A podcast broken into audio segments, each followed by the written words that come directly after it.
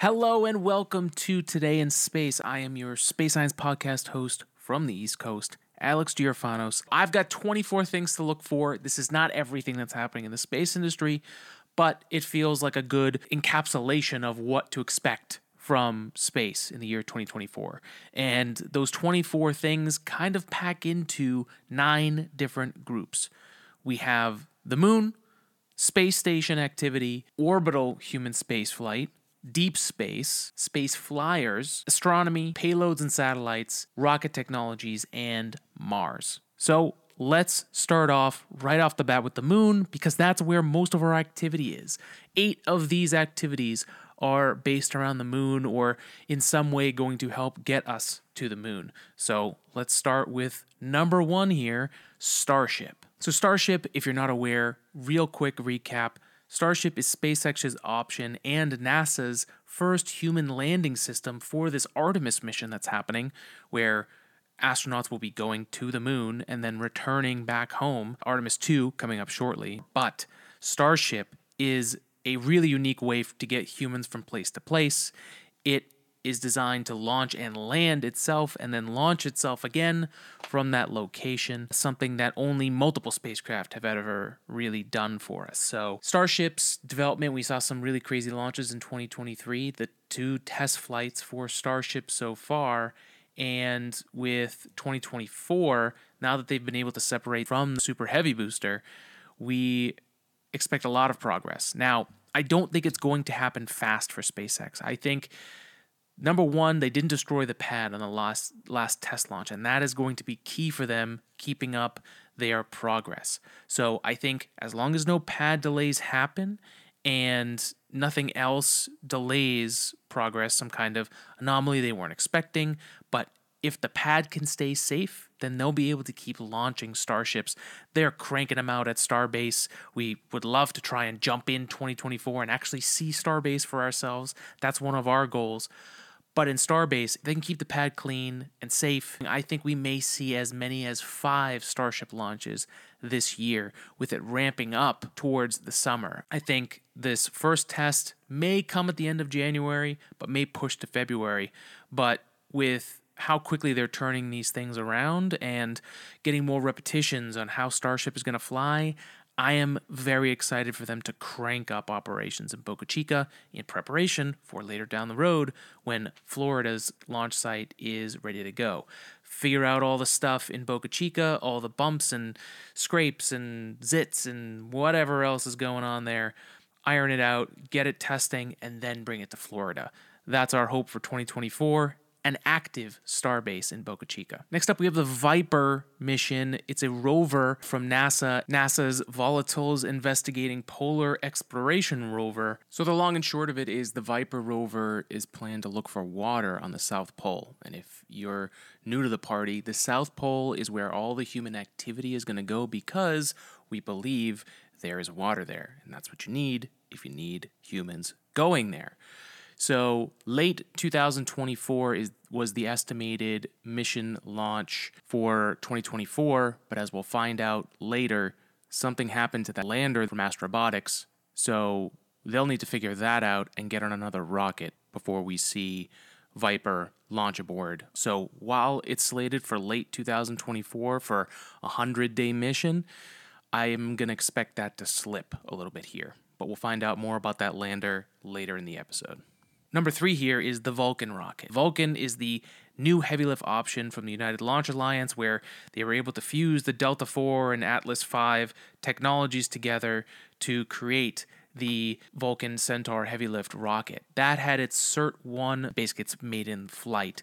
And things seem to go really well with going to orbit. The BE4 engines from Blue Origin were on board, that Methalox methane oxygen rocket with the blue flame, looking great with those SRBs, those side boosters. Something did happen to Astrobotics spacecraft, and I'm not sure if we're going to see it actually land. That would mean that the payload on board is also doomed for that. But the good thing is that the B4 engines and the Vulcan rocket appear to have delivered it into the extreme orbit that it was requiring, which is this lunar orbit. So The good thing is that Vulcan has had a good first test and needs one more to come later this year. And then it will be operational to start sending more missions into the places where we want the most, like the moon. And we'll keep following that Peregrine lander mission. We seem to have a very interesting mission where we may not actually get the rover to land, and some kind of complications stop that. So, the latest update from Astrobotics this is update 8. This was released on January 9th at 4:36 p.m. on Twitter or X. It says Astrobotics' current hypothesis about the Peregrine spacecraft's propulsion anomaly is that a valve between the helium pressurant and the oxidizer failed to reseal after actuation during initialization. This led to a rush of high pressure helium that spiked the pressure in the oxidizer tank beyond its operating limit and subsequently ruptured the tank. While this is a working theory, a full analysis report will be produced by a formal review board made up of industry experts after the mission is complete. All available data is being downloaded from the lander to support this assessment. ULA's Vulcan rocket inserted Peregrine into the planned translunar trajectory without issue. There is no indication that the propulsion anomaly occurred as a result of the launch. Next up on the moon, the Peregrine lunar lander, which we were just talking about on that maiden CERT 1 mission for Vulcan. As we see from this, as we're recording this is two hours ago, by an article on New Scientist by Leah Crane. It looks like seven hours after the launch started, there were some anomalies, and there is that possibility it may not land on the moon. Now, originally, when the spacecraft was trying to reorient itself so the solar panels could be facing the sun, which is how solar panels work. For some reason, that wasn't facing the right way, and the engineering team on the ground was able to eventually get that worked out. But when they were using thrusters on the lander to make sure that they're still working, way before they even get into this lunar orbit, it looked like they were leaking. And so there is some kind of critical loss of propellant that's happening here. That's not allowing them to finish testing, and it it's possible if they don't figure this out or there isn't a way to figure this out, they may not have enough fuel to land. And there's this image of the insulation that looks to be deformed. At first, I thought that was a fuel tank that had now, uh, the thin shell of it had now just crumpled in on itself, but apparently that's just insulation. Regardless, all of these payloads that were on this CERT 1 mission that are going to the moon surface, they were going to be taking the lander down. Uh, and this lander has been in the works for a while. I was reading an article where in 2021 they were planning on landing on the moon or at least launching to the moon. So now, 2024, they finally get to launch and problems arise. It is a story as old as time and space where things never quite go as they should. But if we can learn anything from the historic Apollo 13 mission, there are solutions to problems that you never would have thought of that you can only come up with when it's go time. So for this team, the Peregrine Lander team, it is go time. So we wish them luck trying to troubleshoot this, make the most of the mission. At the very least, again, Vulcan has done a great job, and those BE4 engines done a great job of getting the whole mission into the orbit it needs to be, which means at the very least they can still get some data out of this mission with everything that's on board. So a little bit of shuffling of the pieces on the board, but we wish them luck as the moon takes another victim in our quest as humans to somehow play nice with the moon. But let's continue. The Lunar Trailblazer mission, that's out of JPL, and what it's going to do is provide new insights into the lunar water cycle. This is expected to launch in Q1 here of 2024, or at least that's what's being slated for right now based on the mission website. And it's one of these lower budget missions that NASA put together the Simplex, the small innovative missions for planetary exploration. So these are cheap missions to find science in places where the cost of going there is just too expensive, or maybe we didn't even have the technologies and it was just literally too cost prohibitive. So this one is going to be looking for a valuable resource on the moon, especially as we have humans going there, water. So we expect to see more from that and this will be launching on a Falcon 9 Block 5 out of Kennedy Space Center on pad LC 39A. Now, we've heard a lot about NASA's lunar missions. They're doing a bunch as they prep for Artemis and sending humans back to the moon on a regular basis.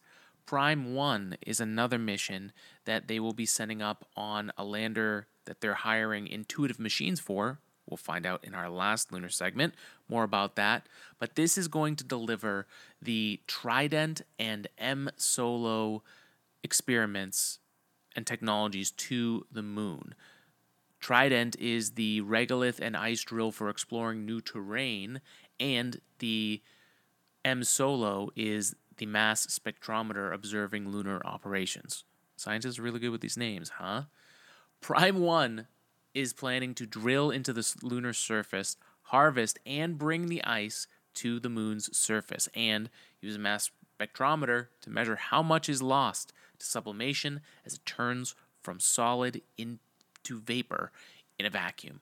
It will be launching on board a SpaceX Falcon 9 Block 5 and obviously heading to the moon. So this means NASA's planning on building up their understanding of water on the moon. Two missions. Lunar Trailblazers is going to be scanning the moon's water cycle from orbit and on the ground on the lander, they will have this Prime 1 technology attached to the Intuitive Machines lander and then we'll be able to drill into the surface and learn even more. So lots from NASA around the moon Prime 1 is just part of it. Let's talk about the lander.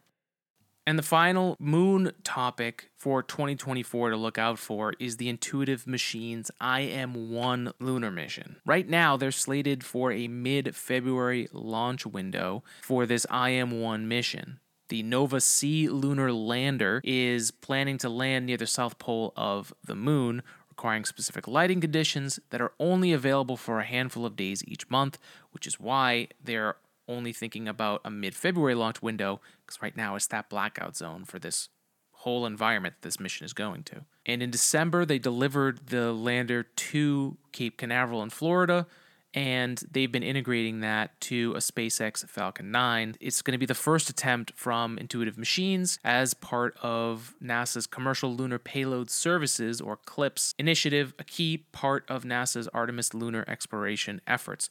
We talk about this with going to the moon. We've interviewed some people who are way smarter than I have and have way more expertise than I do that one of the biggest problems we're going to have about going back to the moon is that the infrastructure for a lot of this stuff, simple things like communicating, knowing where you are, being able to send data back and forth reliably, and not being in a blackout zone on the moon when you have human beings on board. Artemis is going to be taking those first steps, like Artemis 2, which we'll talk about here in just a second, but the infrastructure of things needs to get built. NASA can't do it all. So they create these contracts and services in order to build this up. And Artemis is way more than just going back to the moon, at least as it's planned. It's to set up the infrastructure for us to do this long term, live in space, and start getting human life off just the Earth. Which brings us to some orbital human spaceflight. And of course, if we're talking about the moon, we have to talk about Artemis 2. So the four astronauts who were chosen to go on Artemis 2 are getting ready down in Florida. They have been. Uh, if you've been following along, they've been getting ready. The launch is right now slated for no earlier than November of 2024. So a holiday launch for human beings who will be the first that we'll be sending to the moon since the Apollo days, which is really crazy to think about after we recorded this episode, of course, NASA released the updated revision to the schedule for upcoming Artemis missions. Thank you to Heather D. Smith for keeping me up to date on this. I missed the live announcement, but if you're looking to follow about things in space. But the crewed flight of Artemis 2 has moved from November of 2024 to September of 2025 and Artemis 3, which would be the first crewed landing mission since 1972, is moving to 2026. So there's a lot of wiggle room now for Artemis. It's not a complete surprise, but it is an update and the latest. So thanks to Heather for keeping us up to date online about what's going on with NASA. So no Artemis this year, but lots of testing and progress for NASA to keep in touch with, and a good excuse to try and get some of these Artemis astronauts on the podcast to talk about their experience. So that's what we'll do. Try and make up for the time that we have to wait for Artemis 2. And we loved Artemis 1. The mission went off really well. You got to see that high bar of redundancy that you need and technical prowess for Orion capsule, and it went swimmingly. And so Artemis 2 is the first time where really all the work comes to a culmination. These four individuals are risking their lives for this amazing journey that they're going to be going on. So we wish the teams all the best. We wish all the people at NASA working on making this happen and that that team can work together to build trust and honesty so that they can solve the hardest problems that will happen as we go into space. You know, even if everything goes according to plan, there is still a lot of work that needs to be done in order to bring these humans back safely. So, a big ticket item to look forward to uh, with Artemis 2. So, if you want to catch up, go back, check out the Artemis 1 episodes and our coverage of the Artemis astronauts being chosen for Artemis 2. And we almost forgot, we started the orbital human spaceflight. We talked about Artemis. And the reason it's important to be orbital human spaceflight is this is beyond low Earth orbit. This isn't just going to the edge of space like some space flyers are doing nowadays, but this is going into deep space and into areas where there are a lot more dangers. Polaris Dawn is one of those exciting missions. We saw the Inspiration 4 missions during the pandemic, and we saw an all citizen flight go to the highest altitude, higher than we've gone in a long time. And Polaris Dawn is going to push that a little bit for, further with a extravehicular activity outside of the Dragon spacecraft and then eventually moving to Starship and basically performing these tests and incremental steps of human activity in space but from a citizen-led mission with Jared Isaacman at the lead with Polaris Dawn and just the Polaris program in general.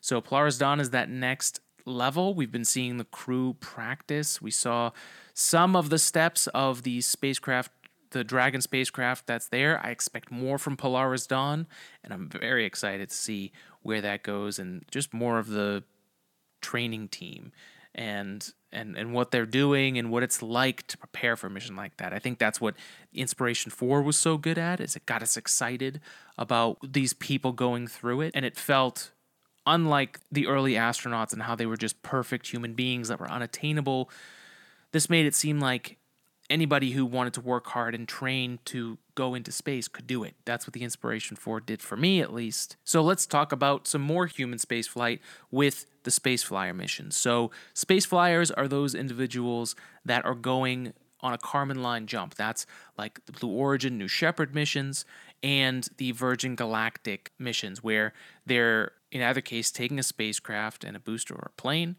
into orbit, and then they're spending some time in zero G and then coming back. So we expect to see some more Virgin Galactic missions. We're going to see two from them this year, at least from what we're seeing online so far.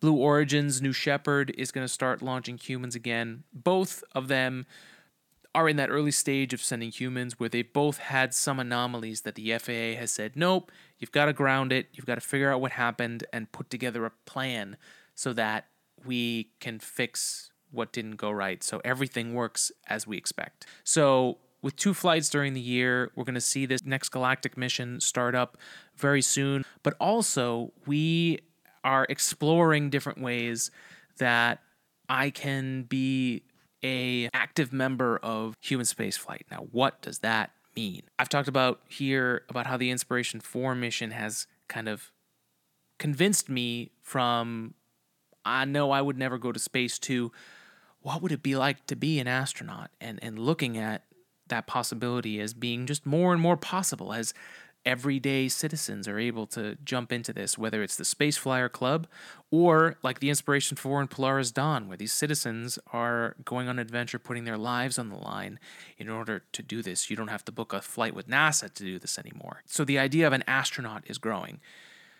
I was already starting to look at some analog astronaut missions. I think my unique blend of 3D printing, problem solving, and communication could meld really well in some analog astronaut demonstration of 3D printing and communication in a Martian environment or a lunar environment and basically be able to prove out what could be done before they actually go.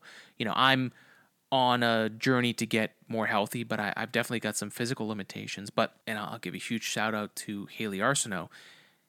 Hayley doing what she did on the Inspiration 4, being the first person with a prosthetic to go to space, and all the things that she's gone through in her life, way more uh, severe than what I've gone through, um, that she could still do it makes me feel like well, there's a possibility that I could even do that. Like some weird idea, like I couldn't survive the the launch stresses or something like that. Like I'm just gonna fall apart. Um, um, but it does. It takes someone uh, like that to just change change your mind and make you show what's actually possible. So I'm looking at all the opportunities that are out there.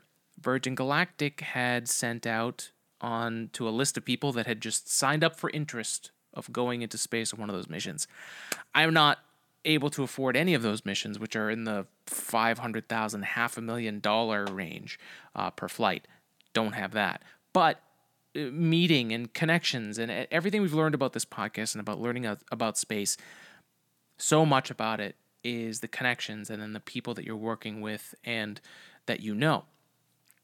Now, they had this next gen astronaut opportunity that basically would, if you're still interested, you would be able to pay to get into this next gen astronaut course. It's a limited group of people from those people that were interested in the first place, even just generally interested.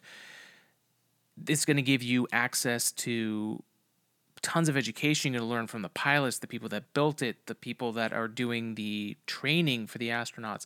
And it's like an in depth just education of that. And I could not pass that up, Sign up for it, and your boy is a next gen astronaut, or at least in this group. I still have no idea what it all means other than it's an educational opportunity and an opportunity to get deeper into this astronaut community or space flyer community and learn more. And then I can bring this back to you guys uh, and share that experience. So that is super exciting. Don't know what it means, but I am pumped for it. So I will let you know more about that.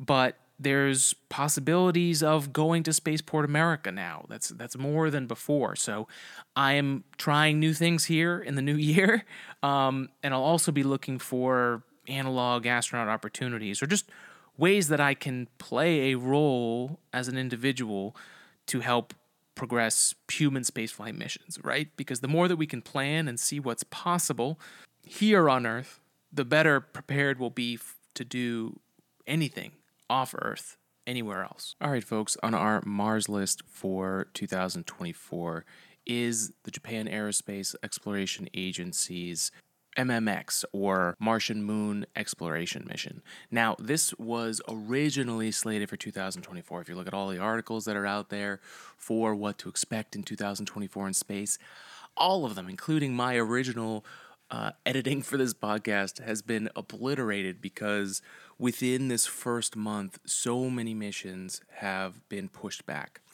A lot of that is from obviously NASA's recalculation of what's going on with Artemis, but there's plenty of other things, including, you know, what the launch cadence has changed. So we're not expecting this till 2026, but it's still an exciting mission to talk about. So even with all the delays across the industry. So let's still talk about it. Now, the Martian Moon Exploration Mission is a spacecraft that would take a year, launch from Earth, go into orbit around Mars and then collect scientific data on the moon Phobos and actually touch down on the surface and grab some kind of a sample. And then after that, the sample would come back, spacecraft would return to Earth and carrying that material. Right now, all of that has been rescheduled to 2026, and then a Martian orbit insertion in 2027, and then the spacecraft won't make it back to Earth until 2031. So, there's a long time before this mission actually happens, but it's very, very interesting because A major scientific goal for the mission is clarifying the origin of the two Martian moons and the evolution process of the Martian sphere, or Mars, Phobos, and Deimos, that whole environment. And the creation of this system is one of the keys to solving the mysteries of planetary formation in the solar system. The more we learn about the things that are there, the more we'll learn about the formation. And as much as we feel like we know a lot about Mars, we know way more about our moon than we do Mars. And unfortunately, our moon, we can still learn a lot about, as we're learning there's more water on it than we ever thought before. So, regardless, the MMX mission will be exciting, although we are going to have to wait a few years before that launches. But it'll be a very cool mission and another sample return uh, by JAXA, which will be very, very cool. Now let's talk about some orbital deep space missions. There are two that are really interesting coming up here. So, number one, you may have heard of that DART impact mission where NASA impacted an asteroid, a, a, a dual asteroid system, in order to see the difference. That DART mission showed us that a kinetic impact of some kind could potentially be in the playbook for an asteroid or comet that's coming to impact Earth, and we need to do something quick, not the Armageddon esque drop a nuke on it and see what happens. The European Space Agency is going to send their Hera spacecraft to investigate what's happened afterwards. We did the initial impact. We were able to have, you know, the little camera craft that followed after the main one impacted. We got to see the debris and it was a lot different, at least in my uh, honest opinion, of what we expected. And even if you looked at the simulations of the DART mission, that wasn't even what they were expecting. So, what happens afterwards? How do we figure out how well this really worked? Hera is going to be examining the first test of asteroid deflection, performing the first survey of a binary asteroid system. It's going to perform a detailed post impact survey of the target asteroid, Dimorphos and Didymos. And so, like, this is like a long term study of the dart impact from real up close. We'll get to understand ejecta and debris and all the tiny, subtle variations to that gravity and orbit of those two systems together. And we're just going to get a lot of good physics and numbers around how well did this really work and how well could this work for us in the future if we got to defend Earth from some kind of crazy space asteroid. Next up, and our final deep space mission to look out for in 2024 is the Europa Clipper, a mission to Jupiter's moon that has been fought for for many, many years and has been in the zeitgeist and the discussion for political budgets at NASA for a very long time. And finally, the Europa Clipper it will be launching on board a Falcon Heavy, which is a huge, huge win for everybody. Uh, it helps the Europa Clipper team save money for the launch itself. It helps NASA and the taxpayers pay less money to get something into space.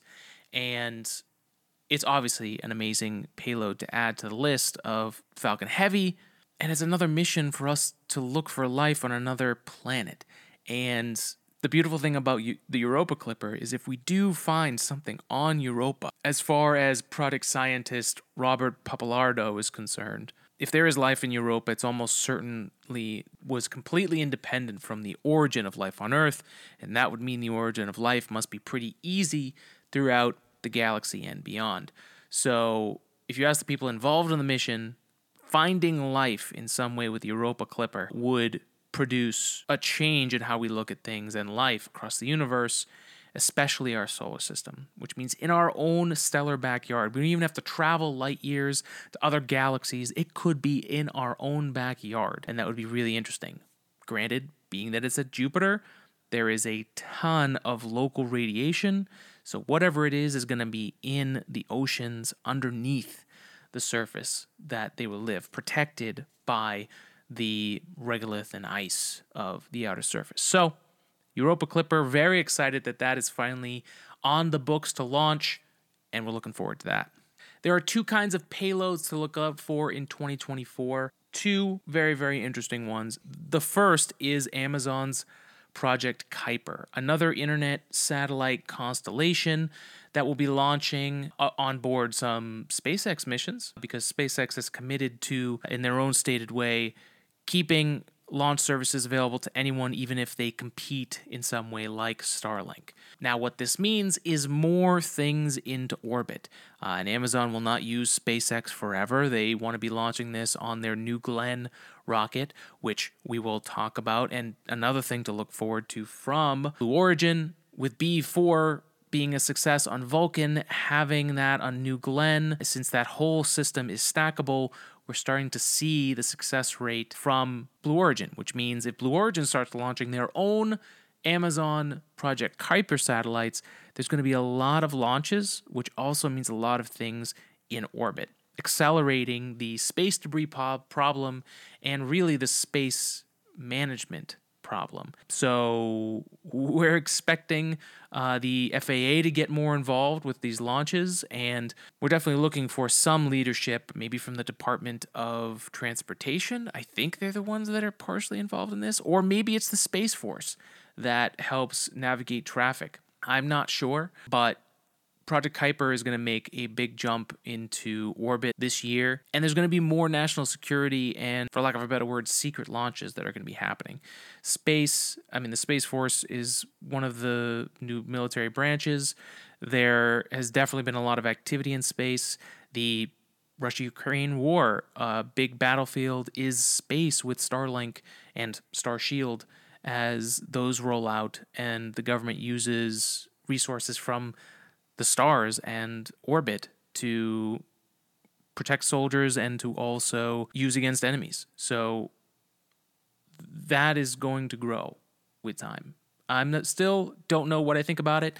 I've talked about it a lot in this episode. We won't dive into it here, but you can definitely hear our thoughts on Starlink and Star Shield and this integration of military use with low Earth orbit and what that means for all of us. There's also going to be three major space station activities to look out for in 2024. The first is Dream Chaser from Sierra Nevada Space. Dream Chaser is something we've talked about since the very beginning of the podcast back in what 2014. There was this period of time post shuttle and even during the end of, you know, the last few decades of the shuttle because remember the shuttle was in oper- operation for a very very long time and there was a period of time where the logical progression was that we would have all of these space planes, and eventually these space planes would just fly on boosters, uh, very similar to what they actually had in Interstellar. That whole setup of how they got off Earth into orbit, right? That's the Dream Chaser concept, right? And and so basically you would be able to launch aboard a booster, which the Vulcan rocket system would be carrying and will next be carrying a Dream Chaser into orbit and a smaller shuttle. Uh, I'm I'm oversimplifying it, but a more advanced, smaller version of the space shuttle is the Dream Chaser. Now, again, I'm not trying to oversimplify it. I would love to have someone from the Dream Chaser team come on to talk more about it. So please, if there's anyone out there, if you know somebody please let me know. Hit me up, todayinspacepodcast at gmail.com. We'd love to talk to them. So if you can help make us a connection there, that would be great. But Dream Chaser is one of those things that would allow us to increase human space flight uh, tremendously. But not only that, there's a growing need for location to location transport on Earth and using orbit as the highway of getting there.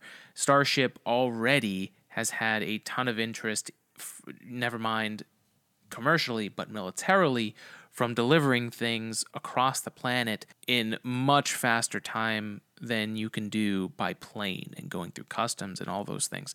So, having a site to site orbital way of travel is going to change things and being able to utilize already existing airports and landing strips just increases the availability of launches to you. It would act as not only a vehicle to send humans to the International Space Station at some point, but it would also serve as, in some of the documentation, the ship for Blue Origin and Orbital Reef and whatever other space station might come up.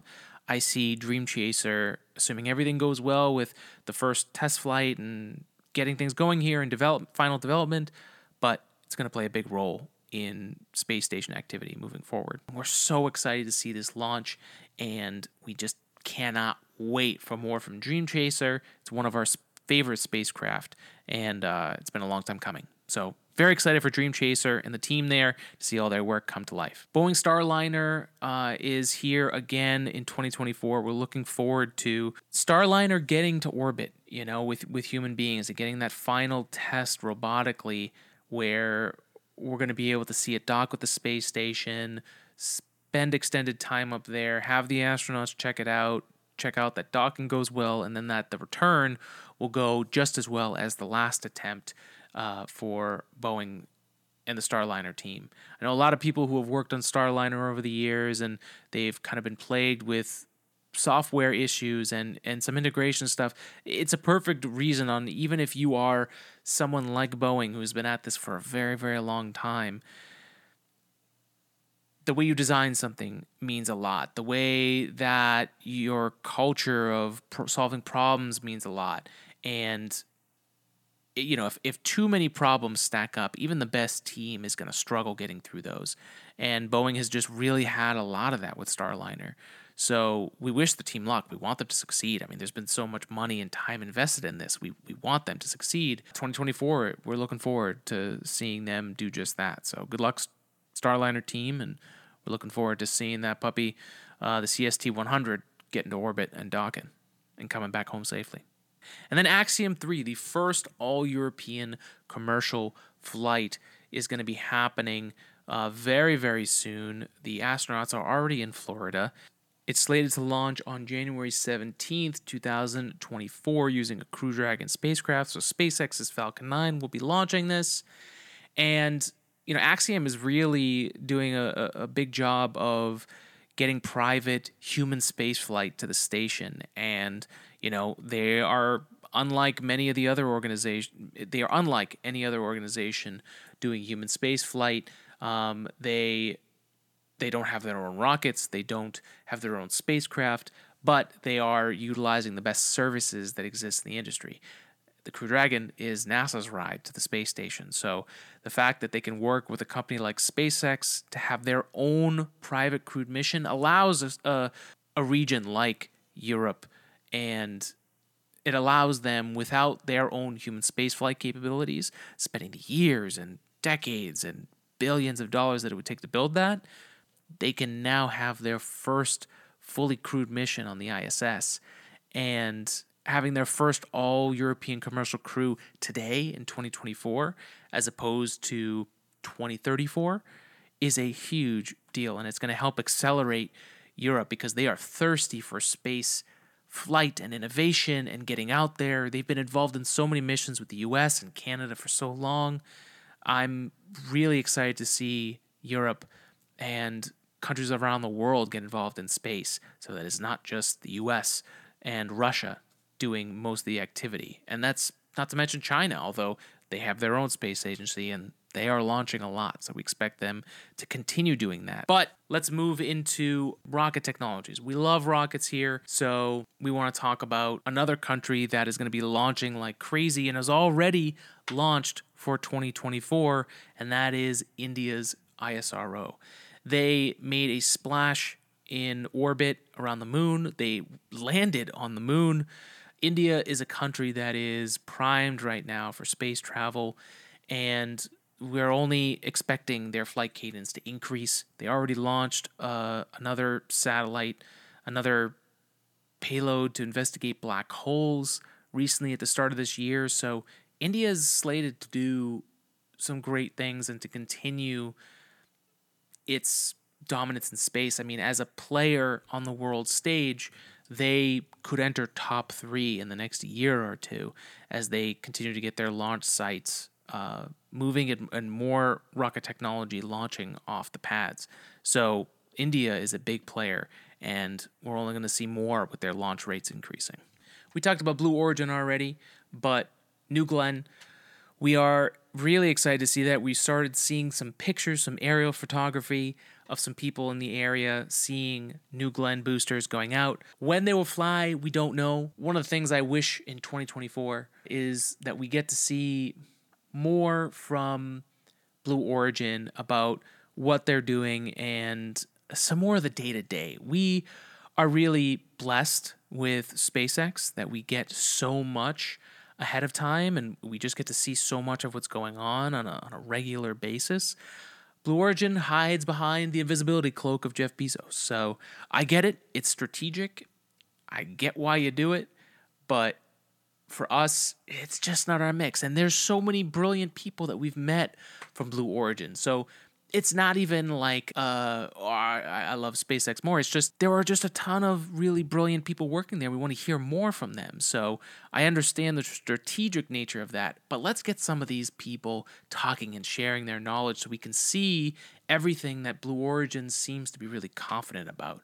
Because from the outside looking in, we don't see much. So let's see more from Blue Origin. New Glenn, we're excited for, and of course the BE4 for Vulcan being a success, that's huge. So, more from Blue Origin. In our perfect world of fusion, we have to talk about the Terran R. The Terran R from Relativity Space is the world's first fully 3D printed rocket. It's brought down the amount of parts that a rocket can be built with. It's built the Aeon R, which is the reusable engine of the Terran R, and they're making tons of progress for this new reusable rocket made from 3D printing. If you look at their website, they're actually sharing all of the different activities that are going on. So you can see development as they test new and new things. I, I love everything that's going on at Relativity right now. Uh, it was a pleasure talking to Jordan Noone, who was the CTO, who helped breathe life into that so that they could get to the place where they could become reusable. And of course, we love the aspect of a perfect 3D printing application being used in the space industry. I mean, it's it's our perfect world. So the the crossing of the streams of 3D printing in space will continue with Terran R and Relativity and Rocket Lab. We don't talk too much about Rocket Lab, but Rocket Lab is, you know, granted out of New Zealand, for the most part. But now that they have a launch pad here in the US, Rocket Lab is a US another US company that is launching into space and is really holding up the industry and providing a lot of really important launches.